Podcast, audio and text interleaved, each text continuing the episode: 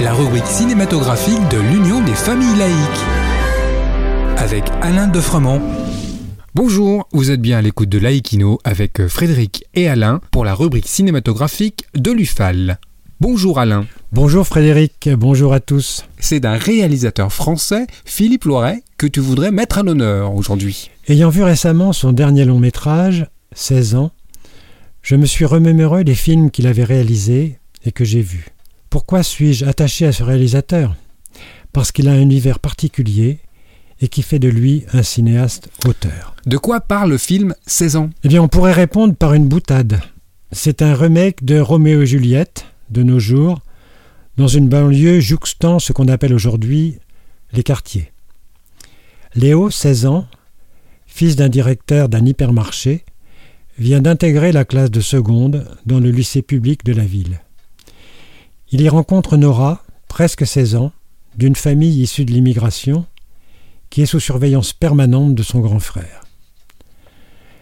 Et ce dernier vient de se faire renvoyer de l'hypermarché en question, accusé du vol et le directeur de l'hypermarché n'est autre que le père de Léo.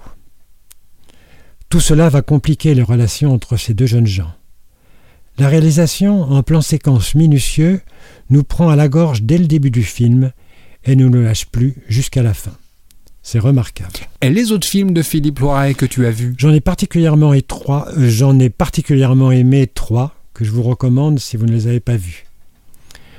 Dans l'univers de ce cinéaste, on retrouve les thèmes de la famille et de l'immigration.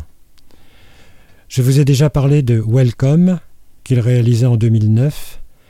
Welcome raconte l'amitié qui se noue entre un jeune migrant qui rêve de nager jusqu'en Angleterre et de Simon, maître nageur dans la piscine où s'entraîne le jeune homme.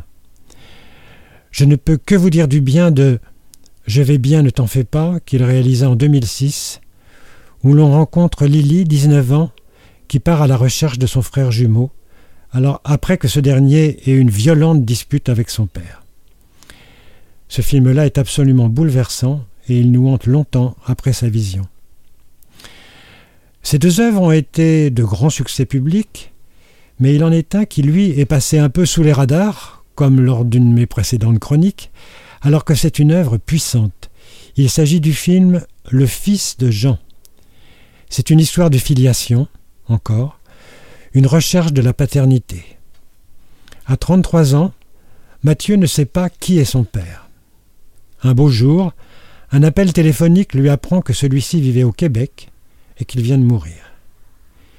Il se rend alors à Montréal où il va rencontrer Pierre, celui qui l'a contacté et qui était le meilleur ami de son père.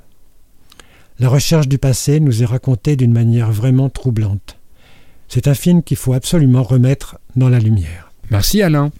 En attendant de nous retrouver, n'oubliez pas nos émissions de balado-diffusion sur laicidad.ufal.org ainsi que sur le site ufal.org.